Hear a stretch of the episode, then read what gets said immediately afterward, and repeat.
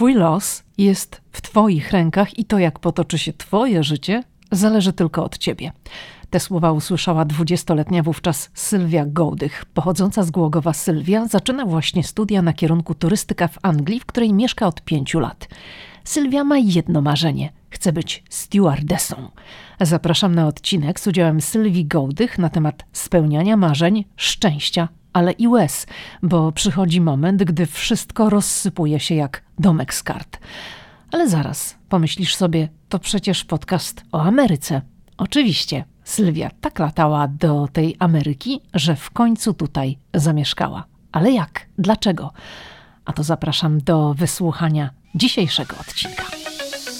Hej, tu Lidia Krawczuk. Los rzucił mnie do Waszyngtonu kilkanaście lat temu i to właśnie tutaj, w stolicy USA, powstaje podcast Ameryka i ja. Tu opowiadam o Ameryce, o życiu w Stanach i podróżowaniu po USA. Ameryka mnie fascynuje.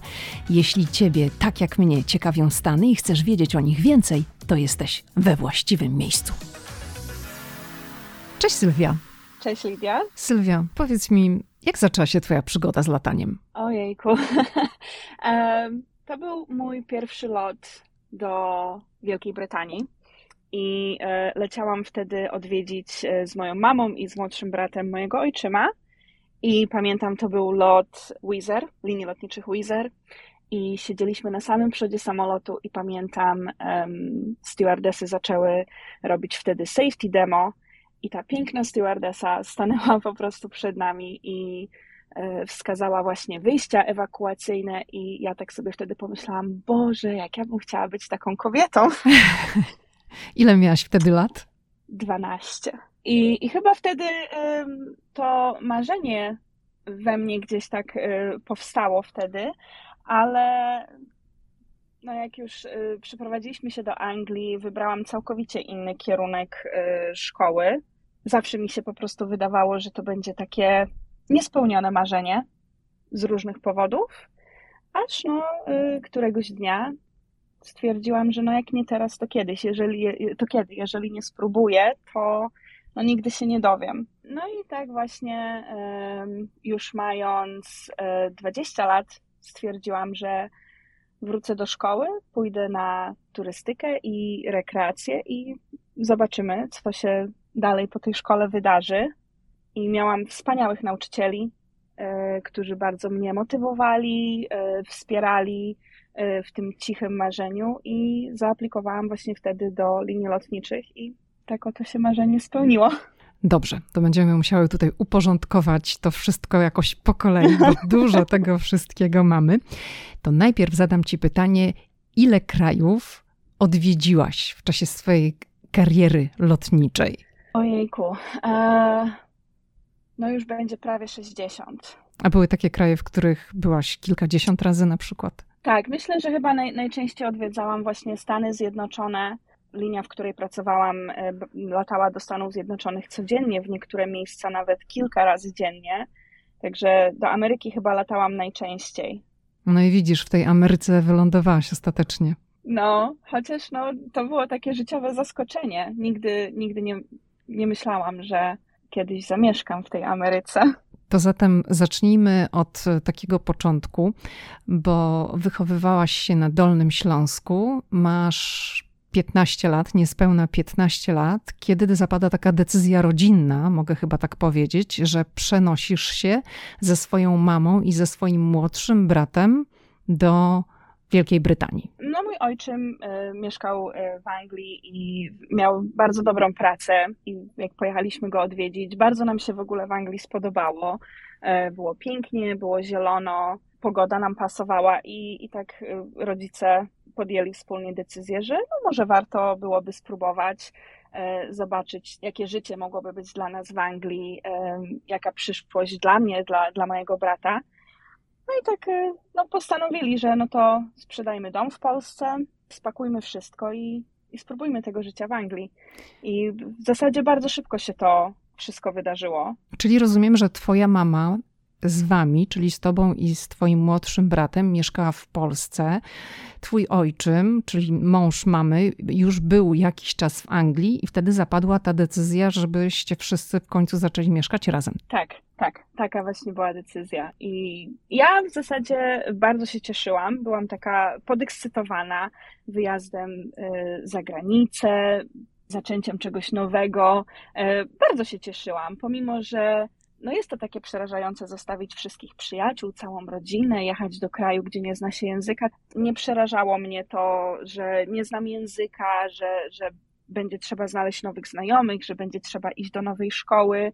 W ogóle mnie to nie przerażało. Strasznie się cieszyłam na ten wyjazd i nawet odliczałam dni. Dobrze, to nie chciałabym się za bardzo skupiać na tym wątku dotyczącym Anglii, bo Twoje życie teraz toczy się w Stanach Zjednoczonych, ale tu chciałam tylko za, zahaczyć o ten aspekt językowy, bo wspomniałaś, że no nie byłaś przygotowana językowo, ale mówiłaś chociaż trochę po angielsku, czy zupełnie nie mówiłaś i musiałaś się języka nauczyć już zupełnie. za granicą? Mhm. Zupełnie nie mówiłam po angielsku. W Polsce uczyłam się języka niemieckiego i to, co znałam po angielsku, to było to, co gdzieś tam się człowiek nauczył z piosenek czy z filmów, ale no byłam gotowa na to, żeby y, podjąć takie wyzwanie, żeby się nauczyć kolejnego języka. Zawsze lubiłam języki, zawsze mnie w ogóle fascynowała geografia, inne języki. Y, bardzo lubiłam uczyć się języka niemieckiego i tak zawsze sobie myślałam, że no to co, nauczę się teraz angielskiego. A powiedz, bo wspomniałaś, że kiedy to marzenie zaświtało w twojej głowie, że o jejku, chciałabym być właśnie tą kobietą, która prezentuje no, taki ten krótki instruktaż dotyczący bezpieczeństwa na, na pokładzie samolotu, ale myślałaś sobie, że to raczej nie będzie możliwe. I no, mówiłaś o nauczycielach, którzy tobą odpowiednio pokierowali. Kiedy poczułaś, że możesz spróbować sięgnąć po to marzenie, bo masz 15 lat, przyjeżdżasz do, do Anglii, nie mówisz po angielsku, a mówisz, że masz 20 i składasz aplikację, żeby pracować w linii lotniczej. Wtedy miałam taki dosyć trudny okres w życiu i, i chyba ciężko było mi się też y, odnaleźć i, i w pracy, i, i wśród znajomych, wśród rodziny z jednej strony, wiesz, wiedziałam, co bym chciała robić w życiu i cały czas myślałam o tych samolotach, o tym lataniu, o byciu stewardessą. Y, często przeglądałam jakieś różne konta, jeszcze wtedy to była nasza klasa, y, innych dziewczyn, które pracowały y, jako stewardessy, ale no chyba brakowało mi odwagi i no nie jestem nawet w stanie ci wytłumaczyć, co takiego się stało. Ja, ja to pamiętam, jakby to było wczoraj. Ja po prostu się obudziłam któregoś dnia i, i, i tak jakby ktoś siedział mi na ramieniu i szeptał mi do ucha i stwierdziłam, że no muszę spróbować. Jeżeli nie spróbuję, to, to nigdy się nie dowiem, czy, czy to jest marzenie, które mogłabym spełnić. I pamiętam właśnie, że wstałam tego dnia i poczułam taką energię, taką motywację. Otworzyłam laptopa, wpisałam sobie Middlesbrough College i zapisałam się na rozmowę e, na turystykę i rekreację. I na drugi dzień już pojechałam do tego koledżu i wyszłam jako studentka. I to właśnie tam nauczyciele powiedzieli ci, Sylwia, jasne, możesz, aplikuj. Tak, poznałam wtedy moją nauczycielkę, Kath Bradley. Opowiedziała mi dużo o, o swoim życiu, o, o swoich takich niefajnych przejściach, życiowych i ona mi wtedy powiedziała, że mam cały los w swoich rękach i, i to, jak potoczy się moje życie, zależy ode mnie i od tego, ile jestem w stanie włożyć w to pracy i energii. I ona mi wtedy powiedziała, że jeżeli ja jestem w stanie dać czas na naukę, jestem w stanie się przyłożyć do tej nauki, to ona ze wszystkim mi pomoże. E, ten kurs trwał dwa lata i w zasadzie ja wtedy nawet nie mogłam pójść na zakończenie tego dwuletniego kursu, bo już miałam pracę jako stewardessa i musiałam wyjechać do Manchesteru na szkolenie. I rzeczywiście ta nauczycielka ci pomogła w tym wszystkim? Tak. Mhm. Tak, jestem tej kobiecie po prostu do dzisiaj wdzięczna. Ale Ona jaka była mnie... jej rola? W czym ci pomogła? Czy to było tylko taki, mm, no powiedziałabym, coaching, czyli cię dopingowała, czy, czy, czy to była inna forma pomocy? To był coaching to było takie dopingowanie, to była taka motywacja, E, to były codzienne po prostu afirmacje też. E, ona mi cały czas powtarzała, że nie jestem słabym człowiekiem, że naprawdę jestem silną kobietą, że jestem piękną kobietą, która może osiągnąć własne marzenia. Ona często siedziała ze mną w klasie i przeglądałyśmy razem różne ogłoszenia do różnych linii lotniczych. E, to była kobieta, która załatwiła mi moje pierwsze praktyki na lotnisku w Teesside E, obok właśnie e, miasta, w którym mieszkałam. Zapisywała mnie po prostu na, na, na różne inne takie mniejsze szkolenia. Często właśnie e, pomagała mi nawiązywać różne kontakty z osobami, które już pracowały w turystyce, w liniach lotniczych, w biurach podróży. Ta kobieta po prostu, ona naprawdę we mnie uwierzyła. A myślisz, że po prostu taka jest, że jak widzi potencjał u swoich studentów, to im stara się pomóc, czy jakoś sobie szczególnie ciebie upodobała? Myślę, że ona jest. Kat jest osobą, właśnie tak jak e, powiedziałaś, jeżeli jest ten potencjał, to, to ona pomoże. Ja w mojej klasie było sześć dziewczyn, bo to był kurs dla dorosłych. Było nas sześć i wszystkie po dziś dzień pracujemy e, w turystyce. No dobrze, to, to powiedz e, Sylwia, jak mm, aplikowałaś do linii lotniczej i no przyszła do ciebie informacja, że rozpoczynasz szkolenie. Pamiętasz ten, ten moment, ten dzień, jak się dowiedziałaś? Tak, tak, byłam w pracy wtedy i to była też taka praca, no, no nie przypadałam jakoś specjalnie za tą pracą. Mhm. I jak dostałam ten, ten złoty telefon, że, że dostałam tą pracę i co więcej, dostałam ją w Manchesterze, czy, i to, to oznaczało, że będę miała loty długodystansowe, to chyba cały po prostu ten, ten pokój, gdzie pracownicy e, siedzieli sobie na przerwach, to chyba wszyscy mnie słysze, słyszeli, bo po prostu aż krzyczałam ze szczęścia.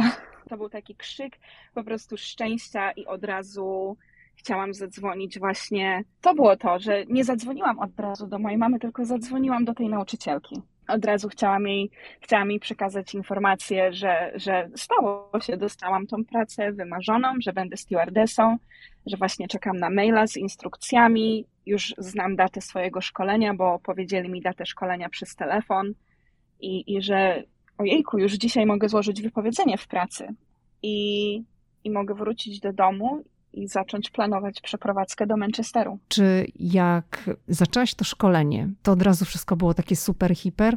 Czy no, przyszły jakieś takie momenty zwątpienia na początku? Były. Były, wiesz co, momenty zwątpienia. Już, już w pierwszy dzień na szkoleniu po prostu miałam takie zderzenie z rzeczywistością. Ile po prostu jest przede mną nauki.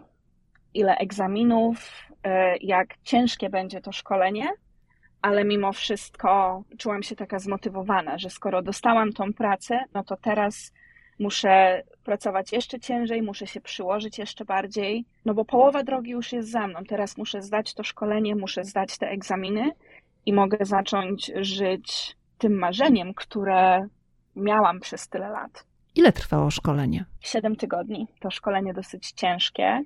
E, codziennie od 8 do godziny 18. Bardzo dużo egzaminów, ale mimo wszystko była to tak świetna zabawa. Ja się tak świetnie bawiłam na tym szkoleniu. E, moja grupa, z którą się szkoliłam, była fantastyczna. Myślę, że dużo chyba też dało to, że po prostu w końcu byłam w takim punkcie życia, gdzie mogłam robić to, co naprawdę mnie fascynowało, to, co naprawdę kochałam. Kocham po dziś dzień. A czy po tym siedmiotygodniowym szkoleniu od razu otrzymałaś, no wiesz, w grafiku swoje miejsce i, i, i był już ustalony twój pierwszy lot, czy to jeszcze musiało troszeczkę poczekać? E, w połowie szkolenia e, dostaliśmy swój pierwszy grafik i mój pierwszy lot był do Egiptu. Był to lot e, krótkodystansowy, ale mimo wszystko byłam strasznie podekscytowana tym lotem. Sylwia, to jak skończyłaś to szkolenie i miałaś już wyznaczony swój pierwszy lot do Egiptu, wchodzisz na pokład samolotu, oczywiście musisz to wszystko przygotować, to co, to co robią wszystkie panie. Właśnie ja się boję trochę używać tego e, określenia stewardesa, bo gdzieś tam się naczytałam, że teraz już się nie mówi stewardesa, tylko personel pokładowy. To się mówi stewardesa, czy się nie mówi? Zanim zadam pytanie, to mi powiedz. Mówi się nadal stewardesa. Dobra, no to jak, jak mówisz, że się mówi, to będę mówiła stewardesa. Wchodzisz na pokład jako stewardesa, już są pasażerowie i ty w końcu spełniasz to marzenie i jesteś jak ta kobieta, którą obserwowałaś jak miałaś 12 lat i zaczynasz odpinać pas bezpieczeństwa, nadmuchiwać tą kamizelkę, czyli robisz tą prezentację związaną z bezpieczeństwem na pokładzie. Pamiętasz, co wtedy czułaś? Musiałam strasznie ze sobą walczyć, żeby nie płakać ze szczęścia. E, to była taka wewnętrzna walka, bo no strasznie chciało mi się płakać po prostu ze szczęścia i pierwszy raz w życiu poczułam taką dumę sama z siebie. Takiego uczucia jeszcze nigdy wtedy nie, nie, nie doświadczyłam. A nie Pierwszy raz byłam po prostu Strasznie mi się trzęsły. No ręce. właśnie, bo ja tak sobie pomyślałam, że kurczę, jak ktoś jest taki podekscytowany, w ogóle robi to pierwszy raz publicznie i tam masz ten pas, wiesz, żeby to się, te klamry, żeby się zeszły, to trafiłaś tak, tak. czy takie było ty, ty, ty, ty, ty? Trafiłam. Myślę, że y, na szkoleniu bardzo dobrze nas do tego przygotowali i to mhm. jest też taka ważna część szkolenia, że naprawdę przygotowują y, załogę na różne sytuacje i uczą nas w zasadzie na jak zachować taką pokerową twarz, y, żeby jakby trzymać te emocje w sobie i, i, i stanąć przed tymi pasażerami, zrobić właśnie y, to safety demo i pomimo, że strasznie chciało mi się płakać i ręce mi się trzęsły, to dałam radę. Ale jak już poszłam na kuchnię samolotową, na sam tył samolotu i zasłonęliśmy zasłony i mieliśmy takie 15 minut dla siebie, no to wtedy pozwoliłam trochę tym emocjom Popłakałaś się? Jakby, tak, troszkę, tro, no łzy poleciały, ale to były takie łzy szczęścia. Miałam wtedy wspaniałą załogę. Bardzo się cieszę, że w ogóle byłam wtedy częścią tak y, fajnej, przyjaznej i wspierającej załogi, bo no wie, czasami no, różnie bywa, ale no tak, popłakałam się. To były takie łzy szczęścia, przeogromna duma. Po prostu nagle do mnie dotarło, że no marzenie się spełniło. Dobra, Sylwia, to teraz mów, jak się robi pokerową twarz. Mów ze szkolenia. Ja zawsze sobie, jak, jak to jest jakaś dla mnie taka stresująca sytuacja na pokładzie e, i nie mówię, że to musi się dziać nie wiadomo co złego, ja zawsze sobie znajduję taki punkt, w który po prostu się wpatruję. Mm-hmm. I ładny, ładny uśmiech, głowa wysoko, plecki proste. Czyli nie patrzysz na pasażerów, nie patrzysz na pasażerów, zero kontaktu wzrokowego. Na, na, początku, na, na początku nie, na początku nie, ale jak już tak jakby udaje mi się uspokoić te wszystkie emocje, no to wtedy już się będę patrzeć na pasażerów i będę się do wszystkich uśmiechać i po prostu ca- cały czas sobie myślę, że okej, okay, zaraz startujemy, będziemy mieć wszyscy wspaniały lot, e, wszyscy się cieszą, każdy albo leci do domu, albo lecą na jakieś wakacje życia.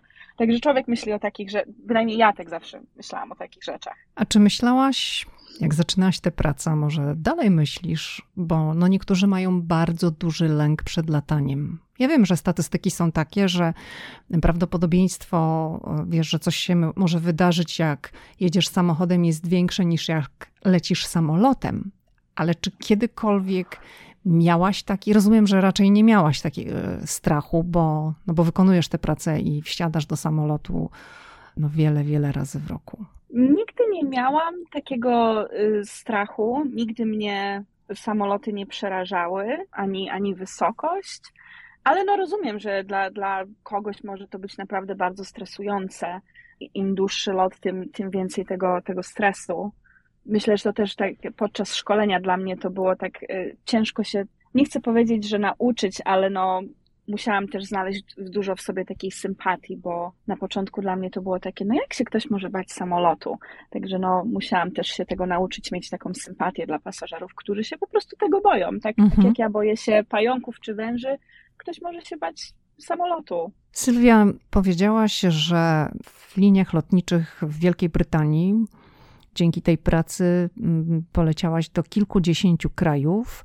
Jak długo pracowałaś w Wielkiej Brytanii jako stewardesa? Prawie 10 lat. Co się wydarzyło? Dlaczego już nie pracujesz w tych liniach lotniczych? Jakie to były linie lotnicze? Ja pracowałam dla linii e, Thomas Cook Airlines. Były to linie takie typowo wakacyjne, E, właśnie pakiety wakacyjne. Można też było u nas kupić osobno loty. To była fantastyczna firma, y, która była na, na, na rynku już przez bardzo długi czas. No niestety w 2019 roku linia niestety upadła z powodów finansowych. Było to straszne. Było to naprawdę straszne. Nie życzę takiego doświadczenia nikomu, szczególnie jeżeli się jest w pracy, którą się tak strasznie kocha. Prawie 10 tysięcy osób w samej Anglii straciło pracę tego dnia. No był, był to taki smutny dzień, naprawdę smutny dzień. To co się wydarzyło, że przeniosłaś się do Stanów? Znaczy, ja wiem, co się wydarzyło. Poznałaś, poznałaś pewnego gościa, tak?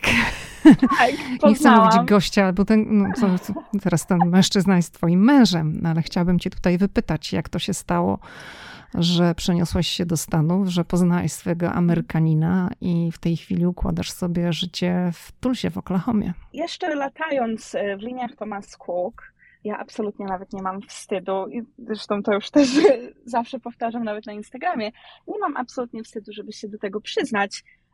Byłam wolną kobietą, bardzo wyzwoloną i e, latając w różne miejsca, no owszem, człowiek e, chodził na różne randki, na różne spotkania i tak właśnie nawinął się mój już teraz mąż, mhm. że tak powiem. Poznałam go wtedy e, w Los Angeles przez apkę randkową Tinder. A to poczekaj, czyli jak zanim miałaś polecieć, to wchodziłaś na jakąś apkę, mówię, a to ja się tutaj zareklamuję, to może kogoś poznam, tak to było? Tak, tak to było.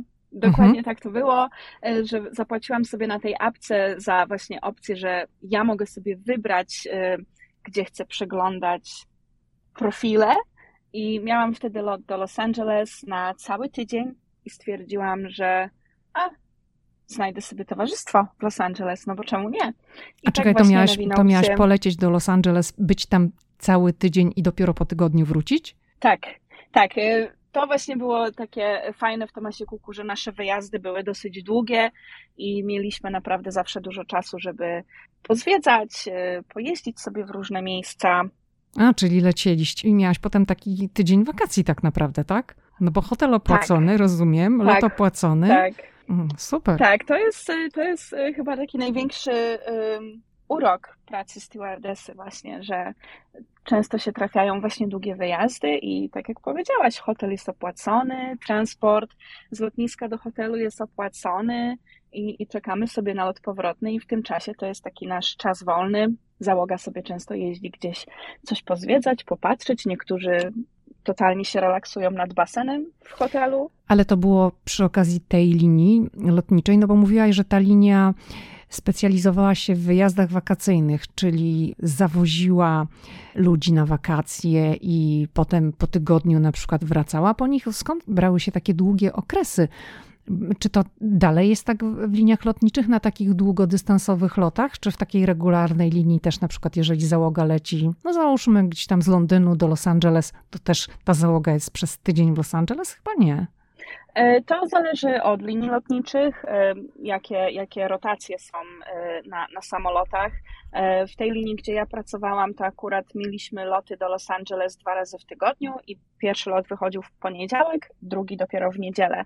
Więc jak załoga leciała w poniedziałek, to załoga, która wylądowała, zostawała w Los Angeles, a załoga kolejna zabierała samolot z powrotem e, do Manchesteru. E, także jak ja wyleciałam w poniedziałek, no to musiałam czekać aż do niedzieli, Rozumiem. aż następna załoga przyleci do Los Angeles z samolotem i wtedy ta załoga w niedzielę zostawała, a my wracaliśmy do Manchesteru.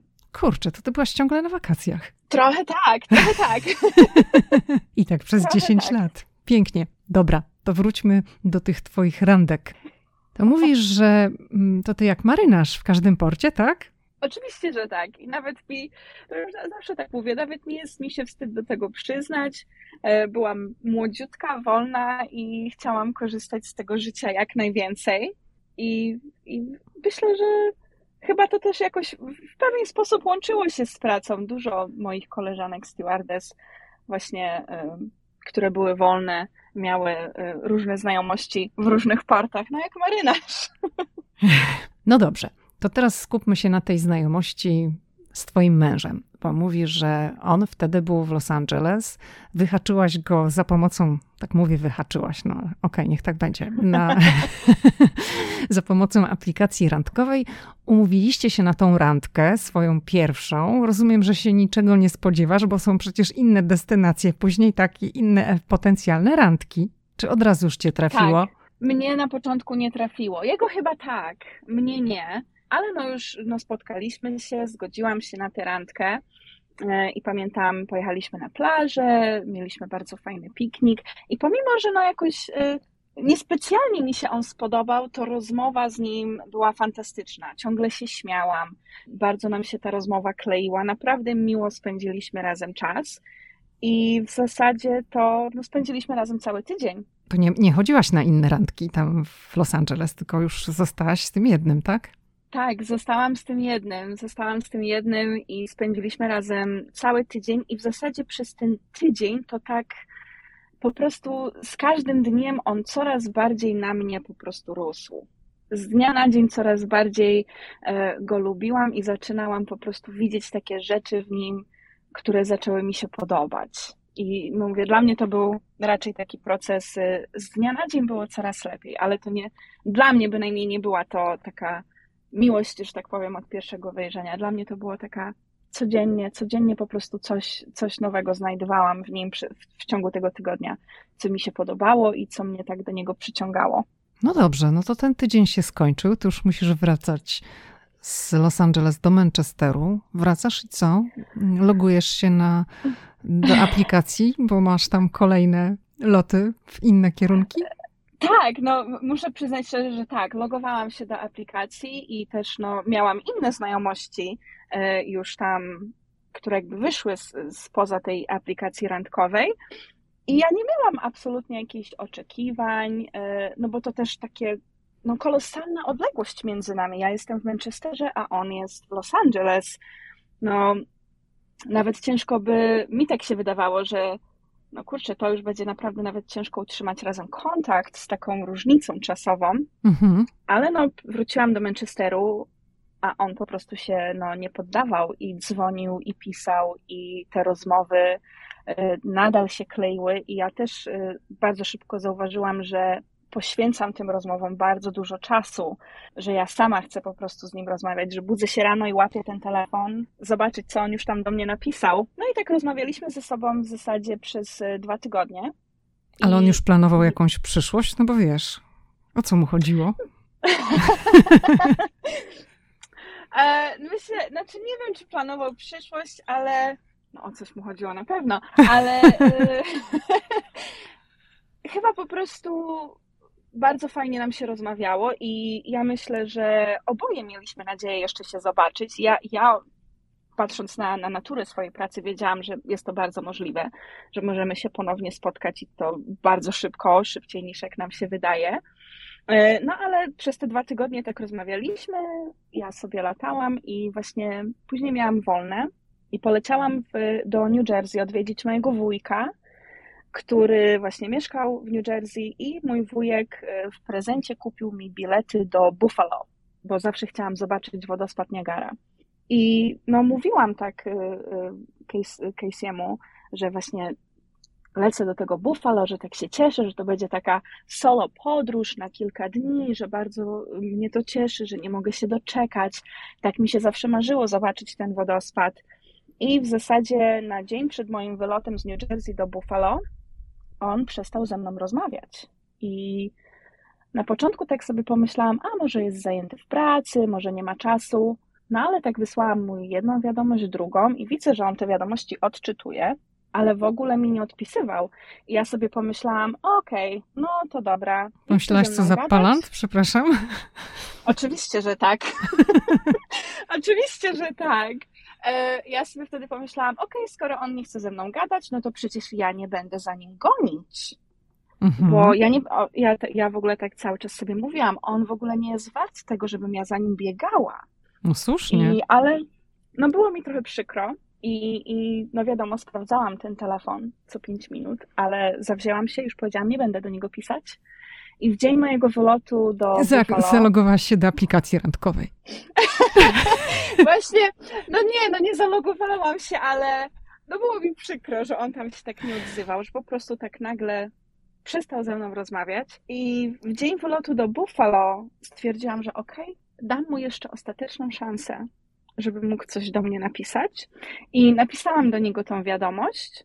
I znowu on tą wiadomość odczytał i totalnie mnie zignorował. No to ja już sobie wtedy powiedziałam: OK, to już koniec definitywny, już więcej nie będziemy ze sobą rozmawiać. Bye. Teraz nie mam.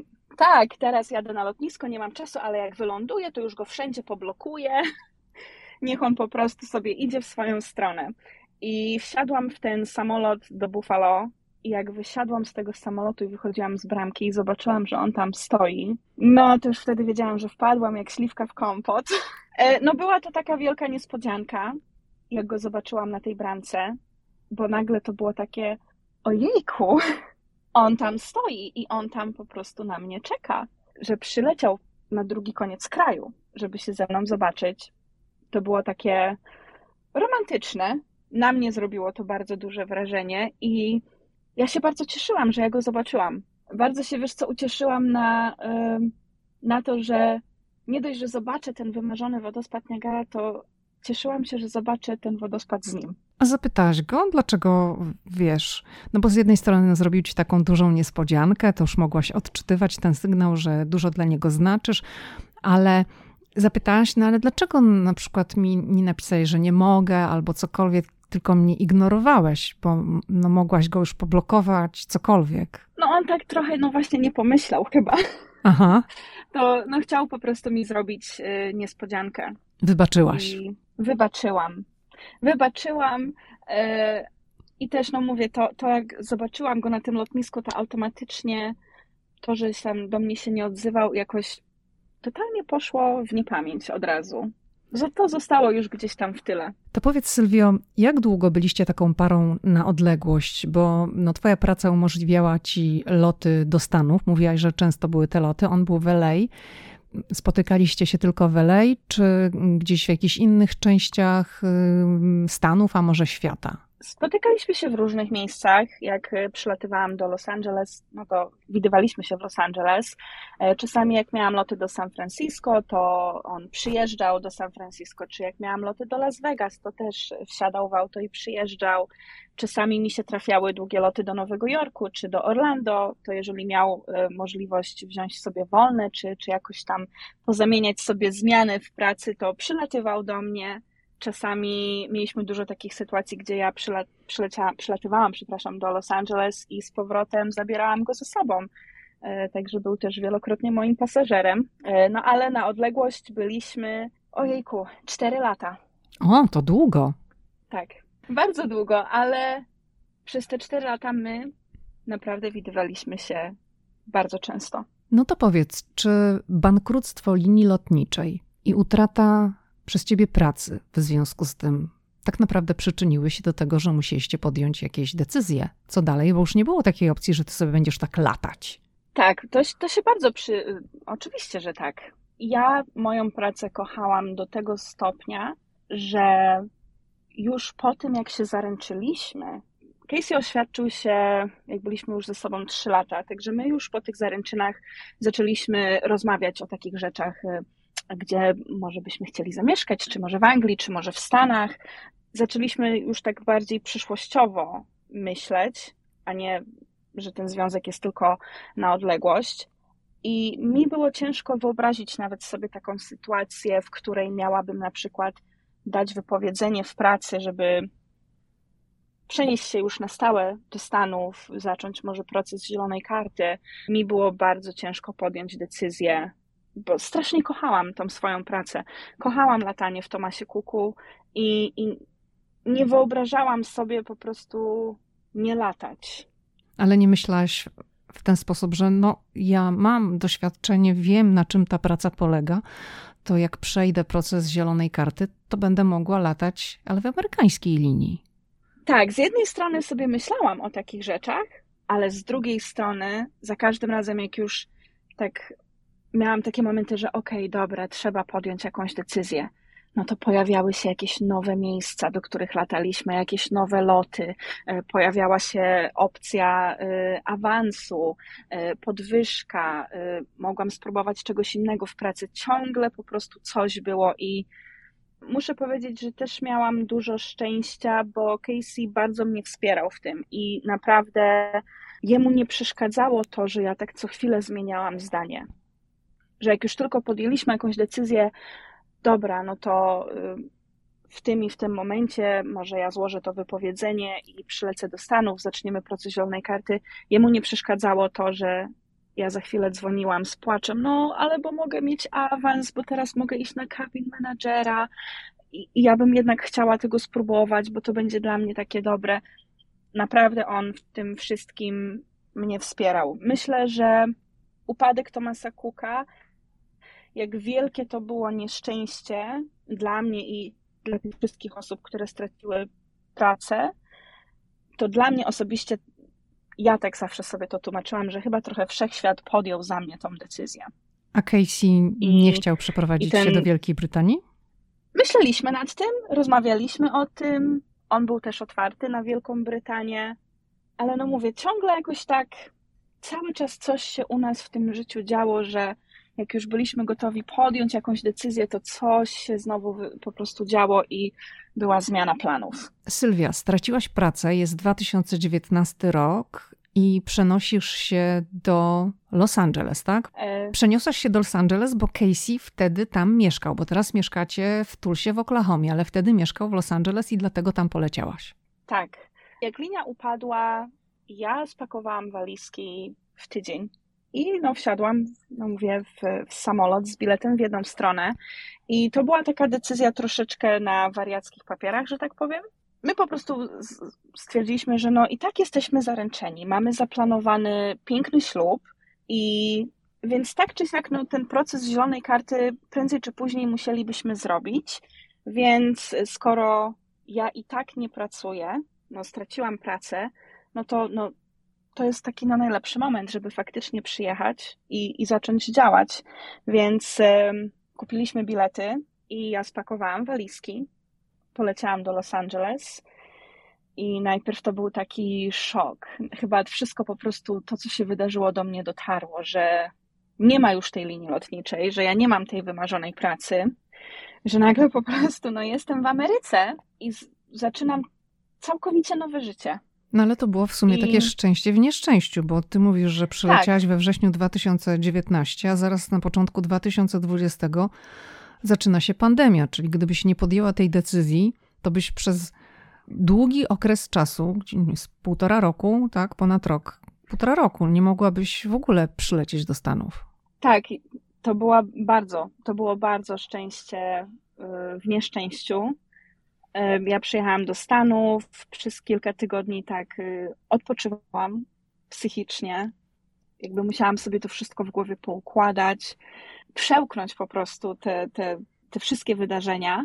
E, no i później wzięliśmy ślub i y, rozpoczęliśmy właśnie proces zielonej karty. No i później przyszedł rok 2020, zaczęła się pandemia i to też dużo u nas y, pozmieniało.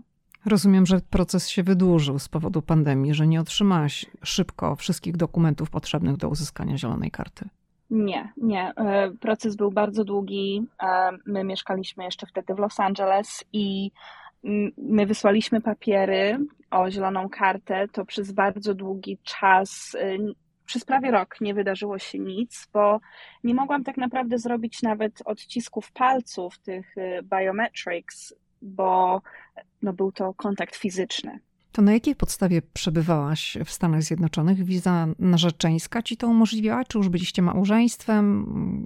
E, ja przyjechałam na wizie turystycznej i e, my po prostu wzięliśmy ślub, także no ja po prostu siedziałam w domu i czekałam, aż coś się wydarzy. Rozumiem. Czeka, czekaliśmy po prostu na, na, na dokumenty. Czyli po Aż... prostu nie mogłaś podjąć żadnego kroku, nie mogłaś podjąć pracy, raz, że była pandemia, nie miałaś dokumentów i byłaś w takim zawieszeniu. Tak, bardzo. I dla mnie to chyba był taki najgorszy okres mojego życia, bo przez wiele lat no, miałam taką pracę, gdzie ciągle jest człowiek na walizkach, ciągle coś się dzieje, ciągle gdzieś się przemieszczałam, e, do domu wracałam tylko się wyspać i wy zrobić pranie i spakować walizki z powrotem, więc e, takie siedzenie po prostu w domu i nie robienie nic, to była katorga. Jak długo trwał ten okres? Uuu, e, półtorej roku. Powiedz, bo przenieśliście się do Tulsy w Oklahomie. Czy wy jesteście częścią tych nowo przybyłych w ramach programu Tulsa Remote? E, nie, nie, nie, nie. Casey jest, e, pochodzi z Oklahomy. On się tutaj urodził i tutaj się wychował.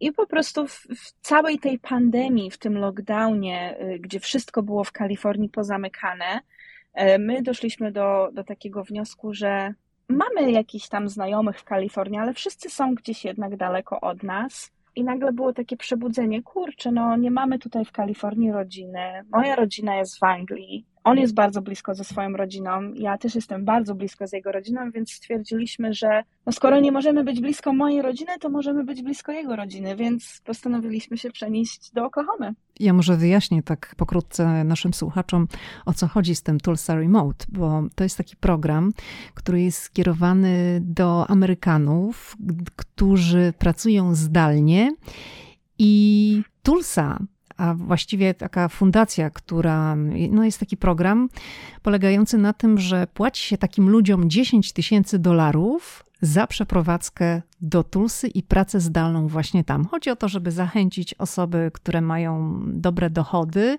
które mieszkają w innych częściach Stanów, żeby przeniosły się do Tulsy, bo tam są niższe koszty życia, ale są właśnie benefity w postaci tych 10 tysięcy dolarów, pomoc w znalezieniu mieszkania, przestrzeń coworkingowa do pracy, no bo takie osoby pracują zdalnie i do tej pory ten program został uruchomiony w 2020 roku. Ponad 2,5 tysiąca osób się zdecydowało przenieść do Tulsy, także myślałam, że wy jesteście w ramach tego programu. Casey nie pracuje y, zdalnie, czasami szkoda, tak sobie myślę, że szkoda. Ale mamy bardzo dużo znajomych, którzy skorzystali z tego programu i przyprowadzili się tutaj do Tulsy. Mamy kilku takich najlepszych przyjaciół właśnie Casey'ego w ten sposób przyprowadziło się tutaj. No tak, właśnie myślę, że to jest super oferta, a, a, a, widzisz, że na przykład miasto się zmieniło pod tym względem, że tak bardziej ożyło w związku z napływem. No to jest tylko 2,5 tysiąca osób do tej pory, no tylko albo nie tylko. Ale czy, czy widać te zmiany na korzyść? Takie ożywienie. No bo chodzi o to, żeby ludzie wydawali tam pieniądze, zaczęli wychodzić, bo skoro oni ciągle w domu spędzają czas, to są bardziej skłonni do tego, żeby wyjść gdzieś do restauracji, gdzieś do miasta. E, bardzo się zmieniło. Ja w ogóle przeprowadzając się do Oklahomy, to miałam takie obawy, że będzie tutaj troszeczkę nudno, jednak to jest taki, bym powiedziała, wiejski stan. E, życie się tutaj toczy bardzo wolno, jest e, mało ludzi, cisza, spokój. I trochę mnie to przerażało, ale jak się już tutaj przeprowadziliśmy, to muszę powiedzieć, że w Oklahomie wcale nie jest nudno. Mhm. tutaj się bardzo dużo dzieje. Miasto jest naprawdę, Tulsa szczególnie jest fantastyczna. Jest naprawdę dużo fajnych miejsc, gdzie można iść, pozwiedzać różne muzea, różne kafejki. Naprawdę, no tyle się tutaj dzieje. Jest bardzo dużo tutaj właśnie takich fajnych parków. Tutaj nad jezioro można pojechać, jakiś kemping. No mieszkamy już tutaj zaraz będzie 3 lata i muszę powiedzieć, że wcale nam się tutaj nie nudzi. Czyli zostajecie, nie wracacie do Los Angeles? Absolutnie nie. Zostajemy w Oklahomie. Dobrze. Sylwia, chciałabym wrócić do tematu Twojej pracy zawodowej, bo miałaś taką no, przerwę spowodowaną kwestią Twojego pobytu, zielonej karty i możliwości w ogóle pracy w Stanach Zjednoczonych.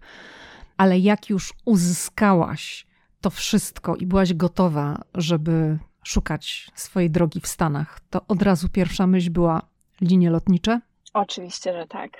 E, ja tutaj też w zasadzie mam taką e, ciekawą historię, bo e, jak przeprowadziliśmy się do Oklahomy, to ten proces zielonej karty bardzo nam się ruszył od razu i bardzo szybko zaczęło się tutaj wszystko w końcu dziać.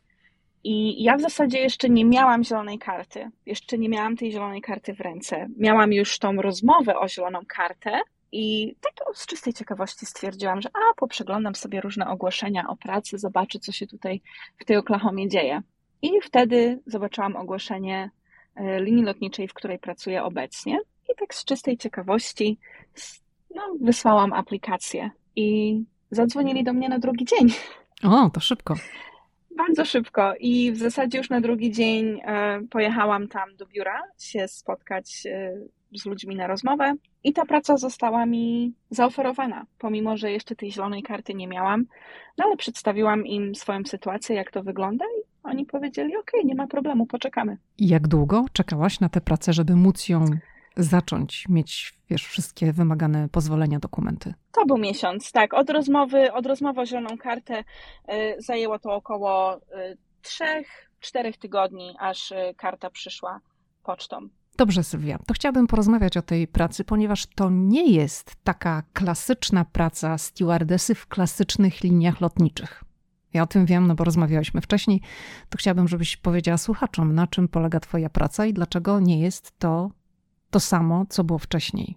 E, ja obecnie pracuję dla linii lotniczych, które nazywają się Omni Air International. E, jest to linia charterowa, czyli no nie jest to taka linia komercyjna. 90% naszych lotów są, są wykonywane dla Departamentu Stanu, czyli są to takie loty militarne. Przewozimy wojsko, um, rodziny um, osób pracujących dla, dla, dla wojska, armii, marines. Czasami się zdarza, że przewozimy więźniów, czasami przewozimy różnych pracowników, różnych organizacji rządowych. Nie mamy takiego ustalonego grafiku. Wtedy, kiedy nas potrzebują, w takie miejsca, gdzie jesteśmy potrzebni, to lecimy. Czyli skończyło się już takie, wiesz, latanie jak na wakacje. No skończyło się, skończyło się, ale wcale no, nie mogę narzekać na latanie, które mam teraz. Jesteś też w innej sytuacji życiowej. Tak. Dużo się, no mówię, dużo się pozmieniało w życiu i ta linia lotnicza, ja kiedy dołączyłam do tej linii lotniczej, to nie zaczęłam też od razu jako stewardesa. Najpierw poszłam do takiej pracy biurowej e, tutaj w Tulsie. Bardzo fajnie było się nauczyć tych różnych rzeczy o lotnictwie, ale no to nie była praca dla mnie i na szczęście bardzo szybko byłam w stanie przenieść się na inne stanowisko, już bardziej związane ze stewardesami, z lataniem i jestem bardzo wdzięczna tej linii lotniczej, ponieważ pozwolili mi pozbierać moją karierę, jaką miałam w Tomasie Kuku, na tym samym poziomie, jak nie dwa kroki dalej. Powiedziałaś, że to jest praca dla linii lotniczej, która wykonuje loty na zlecenie Departamentu Stanu. To możesz powiedzieć, mhm. gdzie byłaś ostatnio? Ostatnio byłam w Bułgarii i byłam też y, w Grecji. I to był w zasadzie taki ciekawy lot, y, ponieważ polecieliśmy komercyjnymi liniami lotniczymi do Bułgarii, a z Bułgarii e, przywoziliśmy właśnie rodziny wojskowych z powrotem do Stanów. Czy takie loty, kiedy masz na pokładzie, no nie masz takiej zbieraniny ludzi, którzy jadą, lecą do jakiegoś konkretnego miejsca albo na wakacje, albo w celach biznesowych, odwiedzają rodzinę. No, każdy ma tam jakiś swój powód. Jak masz taki lot, który jest lotem tak jak na przykład tutaj wracają rodziny, albo mówiłaś, że są więźniowie, może za chwilę o tym wątku porozmawiamy. Czy one się jakoś różnią specjalnie od takich typowych lotów komercyjnych? Kiedy mamy rodziny osób, które służą, te loty nie różnią się jakoś specjalnie od tych komercyjnych. W dalszym ciągu e, mamy serwis na pokładzie, jest y, serwowany obiad, y, jakieś tam przekąski, napoje. Także no, nie, nie, ja osobiście nie widzę jakiejś y, większej różnicy. A z więźniami? Przewo- wtedy już jest bardzo duża różnica. jest już bardzo duża różnica. A już mówiąc poważnie, też... to na przykład jeżeli to jest lot z więźniami, to ty też musisz, no bo zakład, znaczy ja nie wiem w ogóle, jacy to są więźniowie i jakiego rodzaju oni popełnili przestępstwa i pytanie, czy to ty też normalnie masz takie same obowiązki jak zwykle, czyli podajecie ludziom, mm, no wiesz, posiłek czy napoje, czy tutaj to wygląda inaczej? Wygląda to dużo inaczej. E, jest wtedy jakby inaczej zaplanowany serwis na pokładzie, jest wtedy o wiele więcej personelu na pokładzie, bo to są nie tylko stewardesy, ale też strażnicy, e, management, także to, to są loty już takie bardzo, bardzo inne, ale e, nasze stewardesy, nasz personel jest przygotowany i wyszkolony na takie loty jesteśmy przygotowani naprawdę na każdą sytuację, ale my nie mamy jakiejś takiej większej interakcji y, z tymi, z tymi więźniami. Czyli rozumiem, że to nie jest tak, że do samolotu, na przykład, nie wiem, samolot, samolot jest na 250 czy 260 miejsc, ja tak nie wiem dokładnie, bo to też zależy jaki typ samolotu, no ale załóżmy, że tam jest gdzieś, gdzieś około 200 osób, no to nie leci 200 więźniów, tylko leci jakiś procent, a reszta to jest personel, który no, ma tym wszystkim, ma sprawić, że, żeby nie było jakichś nieprzewidzianych sytuacji, o tak to ujmę. I to nie jest to, że tak. jest kilka stewardess i one mają ogarnąć tę sytuację, tę sprawę. Jest dokładnie tak, tak, jak mówisz. To jest jakiś tam procent, na przykład więźniów i e, resz, reszta miejsc. No to, to, to jest personel, który jest wymagany e, na takich lotach. A możesz powiedzieć, mm. jacy to są więźniowie i dlaczego się ich transportuje z punktu A do punktu B, czy nie bardzo? Niestety nie. Rozumiem. Przepraszam. Dobrze. Mogę na pewno powiedzieć, że na przykład bardzo Widzę dużą różnicę na lotach, jak kiedy przewozimy na przykład y, wojskowych, no bo wtedy jest samolot pełen osobach w mundurze i no nie ma wtedy na przykład dzieci na pokładzie, nie ma, nie ma na przykład jakichś takich specjalnych pasażerów, którzy na przykład mogą potrzebować wózek inwalidzki. Loty, kiedy właśnie przewozimy wojskowych, wyglądają inaczej, pomimo że jest serwis, są podawane przykąski, są podawane napoje, no to stojąc po prostu w tym samolocie jest totalnie inny widok, bo widzę po prostu um, wszyscy są w mundurach, i, i, nie ma na przykład żadnych dzieci na pokładzie. Um, ale są, zakładam, czasami... kobiety i mężczyźni, tak? Znaczy pewnie większość mężczyzn, tak, ale są... kobiety też służą w wojsku, tak? Tak, większość jest mężczyzn, ale jest to taka właśnie mieszanina e, i mężczyźni, i kobiety. Czasami się trafiają zwierzęta na pokładzie też razem z nimi. No i też to jest taki inny typ e, pasażera, bym powiedziała. A co to znaczy? Bardziej karny? E... Bo na przykład oni wszystko, wiesz, pod rozkaz, tak? Przyzwyczajeni. Tak, tak, no dokładnie. Wszystko jest po prostu pod rozkaz i um, na takim komercyjnym locie, no jakiś pasażer zawsze tam zawoła stewardessę, czy naciśnie ten e, call bell, żeby stewardessa przyniosła, e, nie wiem, coś do picia, czy tam coś do jedzenia, a tutaj na tych e, lotach militarnych to jest po prostu taka cisza i spokój. Dyscyplina. tak, mhm. tak, tego słowa szukałam. Powiedz, czy uczestniczyłaś też kiedykolwiek w takim locie deportacyjnym? No bo Stany Zjednoczone no, mają problem z imigracją i tych deportacji się odbywa dużo. Może się o tym tak szeroko nie mówi, ale no zakładam, że takie loty też się odbywają. I czy to jest w Twojej firmie? Takie loty się odbywają. Ja nie mogę powiedzieć, czy uczestniczyłam w takich lotach, czy nie, ale są to też loty, które y, wykonujemy. To powiedz, Sylwio, jakbyś tak miała porównać te dwie swoje prace w liniach lotniczych, które są totalnie inne. Kompletnie. To jest jednak bardzo duża różnica. To w której pracy, czy, czy, czy powiesz, czy jesteś w stanie ocenić, w której pracy czułaś się lepiej, czy to po prostu nawet nie da się tego porównać i nie chciałabyś oceniać, bo tam był inny etap życia, teraz jest inny? Ojejku, takie ciężkie pytanie.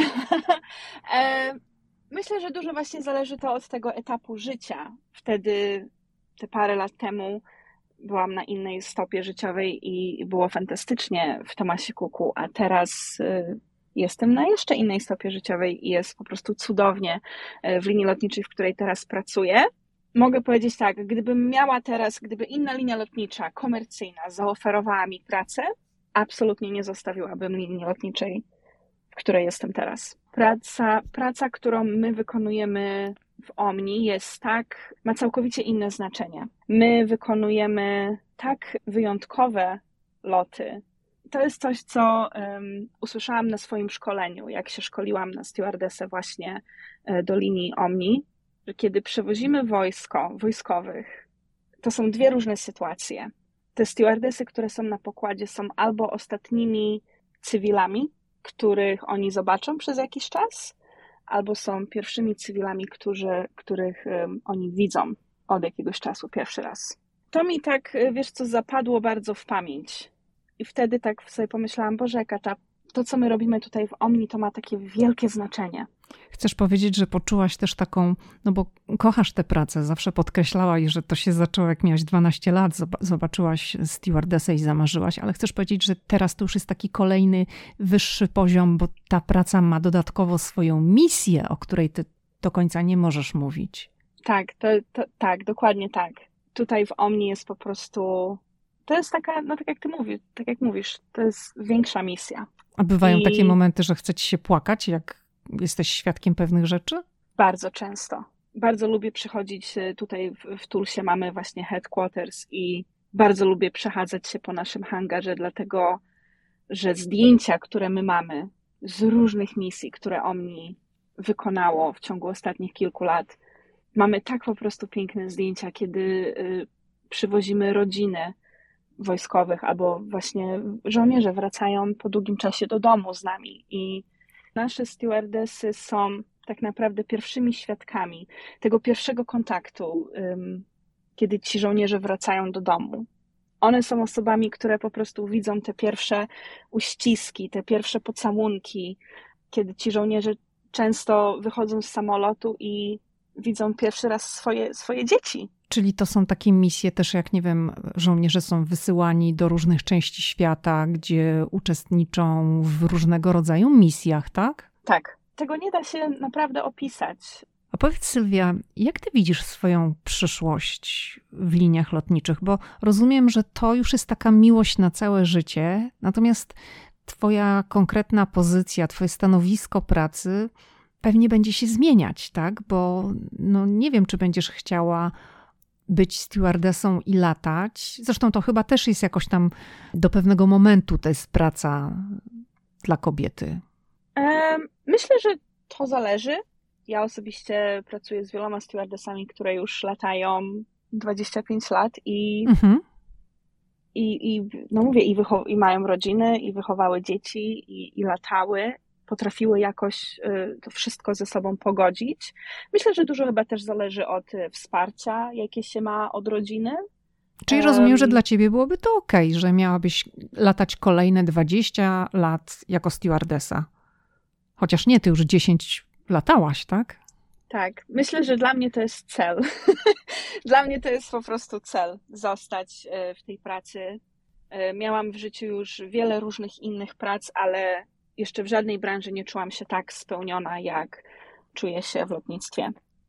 I mam na tyle szczęścia, że mam naprawdę wspaniałą rodzinę, cudownego męża, którzy y, wszyscy po prostu mnie wspierają w tym. I, i wiem, że wieloletnia kariera po samą emeryturę jest y, dla mnie osiągalna. A czy jest jakaś ścieżka awansu, taka jakby dodatkowa? No bo możesz być stewardessą, ale możesz mieć też inne role w linii lotniczej, czyli na przykład może mniej latasz, ale już przechodzisz y, ten szczebel wyżej, że jesteś odpowiedzialna za, no nie wiem, szkolenie nowych osób. Jak to wygląda? Tak, są takie opcje i dlatego ja jestem też taka wdzięczna za tą linię gdzie jestem teraz, ponieważ to mnie właśnie tutaj spotkało. Ja zaczęłam pracować e, najpierw w biurze przy, przy grafikach i później przeniosłam się do InFlight, tak się nazywa ten departament i obecnie um, moje stanowisko to jest InFlight Supervisor i teraz y, moja praca jest taka pomieszana. Czasami siedzę kilka dni w biurze, pomagam innym stewardessom, zajmuję się różnymi sprawami, różnymi projektami, ale od czasu do czasu otwieram sobie grafik i wybieram sobie loty, na które chciałabym pójść. E, I na, na, idąc na te loty, to też nie pracuję już jako normalna stewardessa, jestem tam raczej od tego, żeby wesprzeć załogę, pomóc im obserwować, co się dzieje na pokładzie, być może komuś pomóc, może trzeba coś poprawić. Także no, jest, jest, jest, jest w tej branży możliwość takiego przejścia do przodu z karierą na wyższe stanowisko. A czy ta praca daje ci dalej możliwość no takiego, wiesz, wychodzenia z samolotu i zwiedzania miejsc? Czy to już jednak są takie kierunki i takie zadania, że nie ma na to czasu? W dalszym ciągu są możliwości. kilka tygodni temu właśnie miałam lot i e, wysłano mnie na Hawaje. I na Hawajach miałam wspaniałe dwa dni. Było mhm. cudownie. Teraz będąc w Grecji też miałam kilka dni. Także w dalszym ciągu jest, jest ta opcja, żeby wyjść z samolotu, żeby spędzić gdzieś czas. E, w dalszym ciągu zostajemy w różnych hotelach. U nas jeszcze jest to, że my tych lotów mamy bardzo dużo i dużo naszych stewardess idąc do pracy są na wyjeździe przez 19, 20, nawet 30 dni. Tak długo? Tak. I to jest jeden, to znaczy lecą do jakiegoś miejsca i tam czekają 19-30 dni? Nie, nie. Lecą po prostu ze swojej bazy w jedno miejsce. Z tego miejsca lecą gdzieś dalej, mają przerwę kilka dni, lecą do następnego miejsca. Czasami e, u nas te wyjazdy są bardzo długie. Sylwia, to jakie są Twoje plany na najbliższe 5 lat? W ciągu 5 lat? Myślę, że chciałabym być już y, na jeszcze wyższym stanowisku. E, teraz, y, teraz y, takim moim największym projektem chyba jest taki czynny udział w rekrutacji, ponieważ obecnie rekrutujemy, desperacko szukamy nowych stewardess bądź stewardów i Także teraz cały czas są rozmowy kwalifikacyjne, cały czas przeglądam różne aplikacje, różne, różne właśnie e, CV. Mhm. I myślę, że no za pięć lat na pewno chciałabym być gdzieś wyżej. No teraz jest inflight, inflight supervisor. Myślę, że za jakieś pięć lat no chciałabym być na takim stanowisku um, menadżera. Na pewno widzę swoją przyszłość e, z, z linią lotniczą Omni w ogóle nie myślę o tym, żeby popatrzeć na inne linie lotnicze. Bardzo mi się podoba to, to co Omni robi, bardzo mi się podoba, podobają wartości tej linii lotniczej. E, podoba mi się zespół, z którym ja pracuję. Mam tutaj bardzo dużo wsparcia, mam cudowne szefostwo. Naprawdę mam wspaniałe szefostwo, które też e, moja szefowa, jak rozmawiamy na przykład właśnie też, e, co ja bym chciała robić za parę lat, to ona zawsze po prostu mi powtarza: Powiedz mi, gdzie ty się widzisz, żebym ja mogła tobie pomóc do tego dojść. E, także naprawdę mi się w tej linii poszczęściło. Myślę, że za pięć lat na pewno będę w Omni, daj Boże, na wyższym stanowisku. A prywatnie? Prywatnie. Prywatnie myślę, że y, mam nadzieję odhaczyć resztę wszystkich innych stanów, ponieważ y, Casey i ja bardzo kochamy road tripy, uwielbiamy podróżowanie samochodem. W tym roku kupiliśmy przyczepę dla koni, którą obecnie przerabiamy na kampera. O, ciekawe. E, także taki duży projekt się u nas obecnie dzieje i mam nadzieję, że za pięć lat no to już będę miała wszystkie Stany zwiedzone i że będziemy sobie dalej podróżować i jeździć i zwiedzać. Mam nadzieję, że będziemy mieli więcej zwierząt. A teraz dużo macie? Mamy dwa koty i psa. Ja osobiście to bym chciała tak e, Mam większy dom, może krówkę, osiołka jakiegoś. Całe gospodarstwo rolne będziesz miała. Mogłabym, mogłabym, nawet bym chciała. Myślę, że to jest też taka bardzo fajna praca i, i w ogóle zajmowanie się zwierzętami. Właśnie jest fantastyczne. Sylwia Gołdych była gościem podcastu Ameryka i ja. Bardzo dziękuję Ci za rozmowę. Dziękuję bardzo i dziękuję za zaproszenie i za wspaniałą rozmowę.